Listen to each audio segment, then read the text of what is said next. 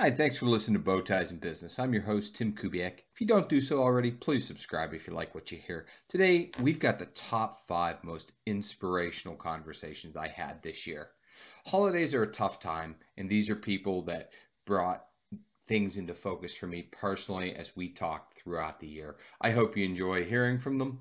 We've got Michael Cedar, Joel Hulk, Jeff Harry, Sean Harper, and Mike Acker. So let's talk about the journey you see with your clients a little bit, right? Yeah. So you've been there. I've been, I've been the train wreck, right? Tanked like a rock star myself. Um, how do people come from that place where they are their careers to finding out maybe who they really are beyond that? Yeah, I'm going to be, I'm going to be super academic with this answer, right? Because there's my, wow, this is a hard one to put into words. And then there's the, you know, man, I can't sit in front of a high performing executive and just talk about like, okay, what's your, what's your life's purpose, right? And so I have right. to come to the table with some tangibility. So I'm going to go super academic on this. And, and I just, there's been yet a time where this model did not create a massive move of the, the, the needle for them. And so I go from the standpoint of, I go, hey, let's, and, and I don't necessarily do this with everyone, right? It depends what individuals are coming to me for. But if someone's coming to me and they're just like, lost my job, really having dark thoughts right now, or, or about to lose my job. And I don't, I just don't think I have what it takes to get it, you know, to get back in good standing or whatever it is. If people's values are attached to their, their worth is attaching to something else. And even if they're not in scare, fear of losing something, people who are workaholics, actually, I'll tell this story and then I'm going to come back to it. So one of my favorite moments in coaching history in my life is I had a super great human being um, come to me, or was assigned to me actually. They were assigned to me by their H R department. They were working around the clock. You know, um, the, if I mentioned the product name, you would know what it is, you know, and they're, they're a super high-end um, provider for that brand. And the very first meeting, the chemistry meeting, right? The chemistry meeting to just be like, hey, we're pairing you. Just make sure that you guys are a good match. And I just remember we were over video and he, looks down at, he starts by looking down at the table, looking, body language is slumped, and and he just said, hi, my name is blank, and uh, this is my job here. And I was like, I know who you are. I know what your job is there. Most of the world knows your job as well, um, and who you are. And he, he just, I'm thinking that, and he just goes, the first thing out of his mouth after saying his name and title, right? But immediately, stock is, and this is me, this is my job. He looks up at the camera, and he goes, I dropped my ten-year-old daughter off at school today, and I drove away, and I realized I have no idea what color dress she was wearing. Can you help me? Wow. Yeah, right? Super, super wow. And, I mean, I got the chills, and I don't have children, so I don't know what that would be like, but I, I just said, yeah. Yeah, I've been there. I can help. You know, maybe I don't have the daughter, but I remember not knowing if I talked to my mom that day, you know? So yeah, let's do this. Yeah. And he's like, yeah. I'm like, great. Right. And, and so there's stories like that, that, I mean, how many of us have that where we forget what it's like to be present with the people we love, you know, and talk about gratitude, right? The gratitude, yeah. Plan, being great of, being great of, grateful, being grateful, grateful for what you do have now, because as COVID has definitely taught us, you could lose a lot real fast, you know? Uh, and I believe there's only, I'm, I'm going to answer your question, by the way. Oh, um, you're good. We're, we're coming, we're coming full circle, right? There's only one thing we can control. And that's it. And and man, one of my favorite books is uh, Ishmael by Dennis Quinn.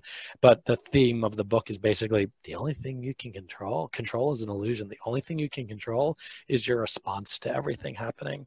You could lose your job. You could lose a limb. You could lose a loved one. You could lose a spouse, a partner, a lover, right? And I can't control that, you know? I can only control how I show up in that moment. And so let's go back to your question, uh, or, or let's go back to that academic thing that I do when people are wrapped up in their jobs so much that they, let's use that analogy, don't know the color of their daughter's dress, right? And and they want to be a good dad or, or a good mom, right? Uh, or a good family member, whatever. And so one of the first things I do is go, hey, let's, let's talk about what you do.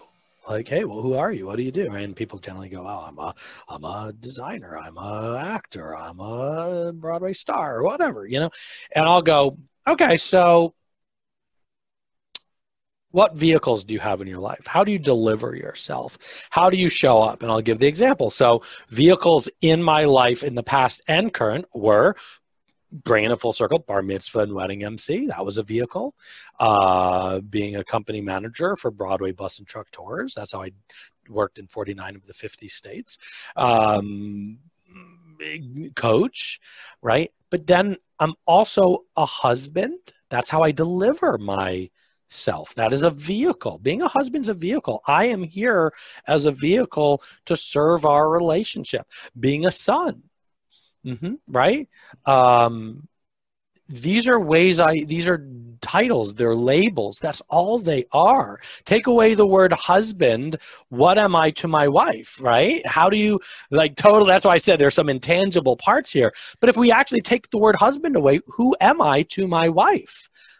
That's the first time I've actually said it like that. That's pretty badass if you ask me. That's pretty good.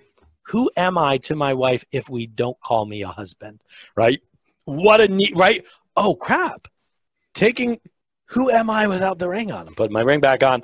All right. So, so those are vehicles. And so people challenge, well, I'm a, I, you know, uh, you know, and, just, and that's hard, for a lot of people, that's hard to do, is to come up with the vehicles. And it's like, well, well, being a, being a, uh, you know, volunteer for the first day, that's not a vehicle. That's a purpose. Nah, dude, that's a way you show up in physical form. In physical form, it, you have to show up as a vehicle in physical form, and we are in human form, okay? I don't care what your background is, and anyone's background is in faith. We are in physical form if we're talking, you know, and if we're not, please tell me, because I need to learn from you. Humility, whatever spot you're at, learn humility and learn ability to praise the people around you. One of the biggest uh, difficulties I ever had was learning humility the, the hard way. And it's much better to humble yourself than to be humbled. That's a very important point and a great lesson in and of itself. If you don't mind, can we step away a little bit from the business world? Can we talk about your background? Because you have a little bit different of a path. And I, yeah. Do you mind yeah. sharing? Yeah, I mean, I, I actually love starting about my background actually with my parents, because my dad was a drug dealer and my mom was a witch. So that was the most, I would say, what's the most interesting thing about you? My dad was a drug dealer. My mom was a witch. Or if I want to put this in more like more business terms, my, my, my dad was a entrepreneur. And he had started his own business when he was in college, and he realized how much money he could make. And so instead of pursuing a uh, his degree, he he, he did that. Uh, they then had a radical transformation in their life and changed their own values. They became Christians and very involved in helping the world be a better place. So in the eighties, we were helping people with H I V, back when you still thought you could catch it by sitting on the wrong toilet. And then we were helping food banks, and we're going down to the nursing homes. And my parents just felt so grateful for this change in life that they just wanted to teach us how to pay it forward. And so they just did some really cool things. That led us down to Mexico, where we were serving the poor and disenfranchised in the outskirts of Mexico, where a lot of the kids grow up to be the cartel of Sinaloa. And so a lot of the people we've worked with have been influenced by the cartels in Sinaloa, which is where we lived. So I lived there for seven years. And then I was at this crossroads where, was I going to go in the professional world, or what did I, what did I want to do? And at that point in time, I was looking at just, I was just looking at money. I was just looking at that. And so I was accepted to the top law school of Mexico. And you go straight into law school for five years. I was accepted. It's a big deal. And then I had a change. And just in talking to some people, really decided that I wanted to maybe more follow in the footsteps of my parents. So I ended up becoming a, a pastor and did that for nineteen years, did all kinds of church plants and missions work, planted schools and churches and feeding centers in Mazatlan and Senegal, built wells, did all kinds of really cool things in the United States and outside the United States. And then, and then I just hit a wall. nineteen years into it, I didn't want to go to church, which when you're a pastor and you've been a senior pastor for ten years and you don't want to go to church, it's kind of, it's kind of a deal breaker right there. It's kind of what you're having to do. And I had just, and this is where it comes to that pride. I'd done so well for so long that I kind of thought, that I kind of thought I was pretty amazing. And, and it led to some issues, and it led to me stepping down and just, just ultimately then saying, well, who am I? Going back to that identity question. Maybe a reason why I push into identity so much is because I had to ask that. And so who, who am I? Uh, I, I thought I was a pastor, and that's, that's who I was. And I realized that it's a classic cliche. I'm not a human doing, I'm a human being. And pulled back, we relocated back to um, a town I'd lived in twenty years before, just on the other side of Seattle, and just took a pause. And that's when I ended up going to sales and just enjoying the professional life, did quite well in sales, took a territory, grew at large, and, and just took a breather and reevaluated why I had been doing different things. And, and so often, so often when someone goes into ministry, and this is true in other areas too, is when you start really, really high on passion and low on skills. But the, the longer you're in, whatever you do, and I'm aware that it could happen to what I'm doing now, is that over the course of time, whatever happens, that your passion lowers. And for me, there's several factors. Pride was one of them. But the passion lowers as your skill goes up. And now you're not leaning into heart and faith and those internal aspects, but you're really leaning into your skills and your own ability, which builds that pride. Right here, you know that you're not good at it, but you have heart for it. You know, you're launching a business, right? You're an entrepreneur, you're launching something, and you know that you're not actually great at communicating. You, maybe you're not great at sales, but man, you, you work hard, you have tons of heart, but over the course of time, your skills go up, and that heart, those internal values goes down. And, and when I stepped away from ministry and just had a time to really think through who I was, what was important to me, revisit the values I had written down so long ago, I'd realized that I had relied more on what I could do than than really focus on who I was. The difference between winning and success. Yeah. Right. And, and you've put it in a way I hadn't heard before. It's really insightful. Mm-hmm. Yeah. Uh, to me, and this is going to ruffle a lot of feathers probably, to me, success is a man-made construct. Okay. We're not created for success. We're created to win. There's a big difference between winning and success. Winning is the fullest, the fullest expression of who you are mentally, physically, socially, economically, obviously, and most important, legacy. Success tends to focus on one or two things, main, mainly economics. We celebrate wealth too much in this world and too much in this country, and we deem it as successful, although, or even though in other areas of their life they're struggling, but we kind of push that to the side because wealth helps production.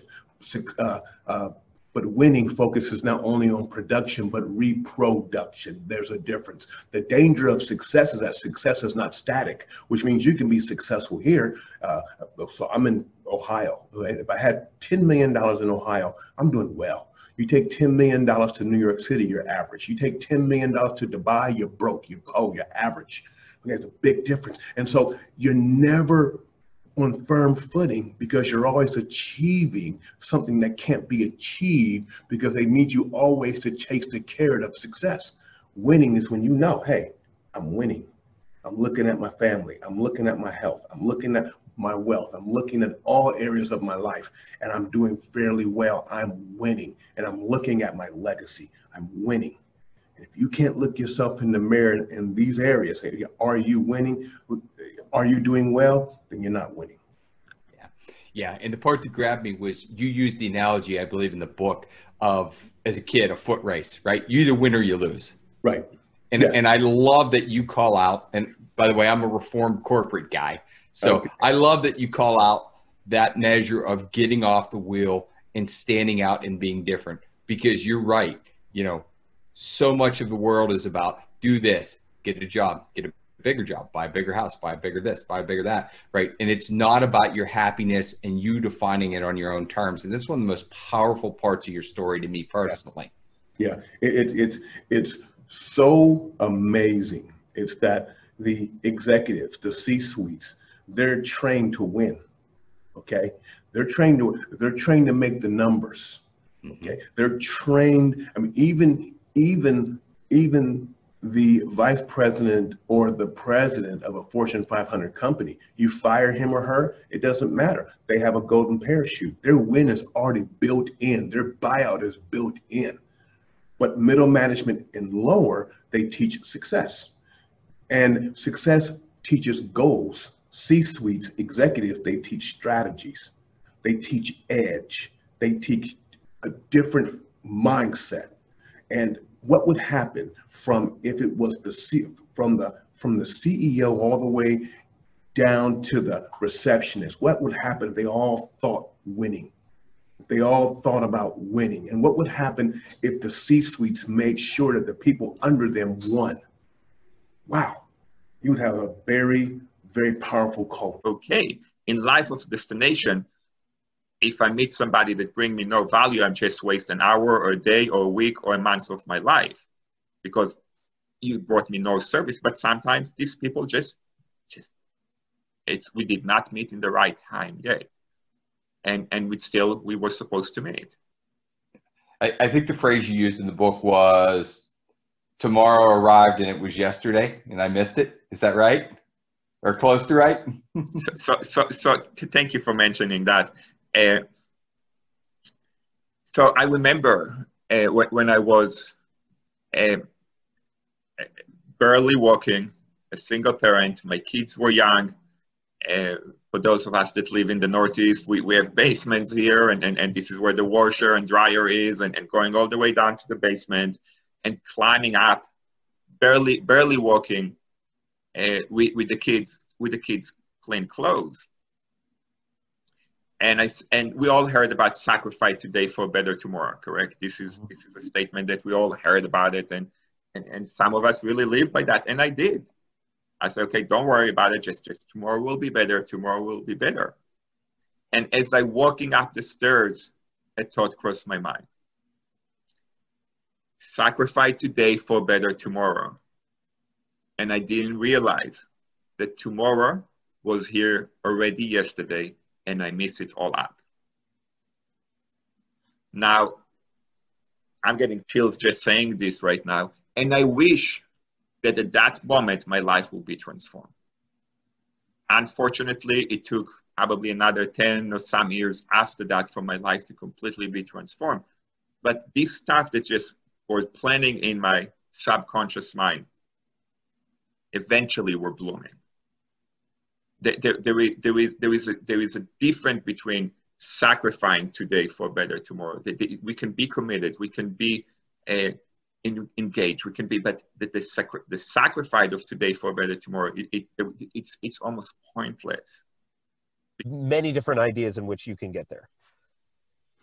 So whether you're the guy in the hoodie or the girl in the hoodie in the Bay Area sitting in front of their computer coding forever, or the button-down type in New York, right, with the cufflinks going to Wall Street. And you wake up one morning and realize all you do is work. You've lost that creativity. You've lost that drive.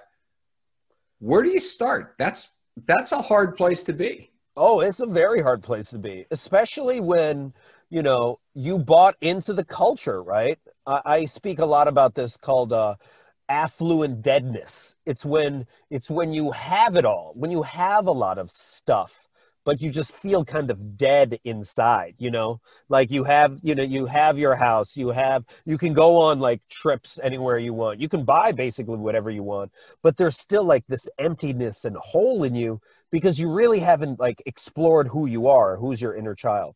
So I first start with um, talking to them about soothing. And what I mean by that is uh, my play mentor, Gwen Gordon, talks about how you can't play until you learn how to calm and soothe yourself. And a lot of people adopt their nervous system from the person that took care of them the most, right?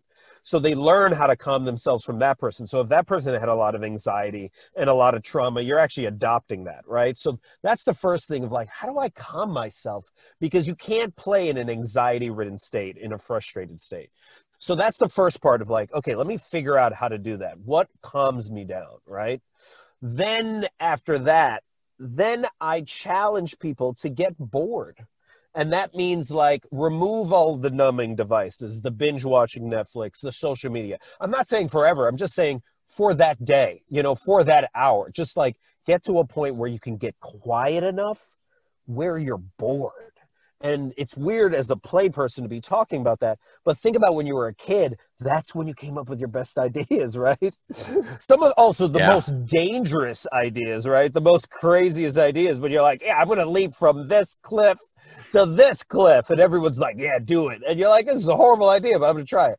But yeah, get bored, because that is when that inner curiosity, and it's going to show up as like a whisper, not in a, you know, in a loud screaming way. And it's going to say something to you, like write that blog, create that podcast, make that video, reach out to that person that you've been always wanting to reach out to, you know, leave the job you're leaving to go to this other dream place that you've always wanted to do. Start taking classes of something that you've been interested in for a while. Like listen to that inner curiosity and then follow that, right? I think a lot of people are like, what's your passion? You know, and Elizabeth Gilbert talks about how she's like, let go of that, because that's a lot of pressure to have someone be like, I need to know my passion in life forever. No, just follow that, that quiet curiosity and see where that takes you, while still doing the job, you know, the, the normal job that you're doing, and then just see where, you know, the adventure takes you.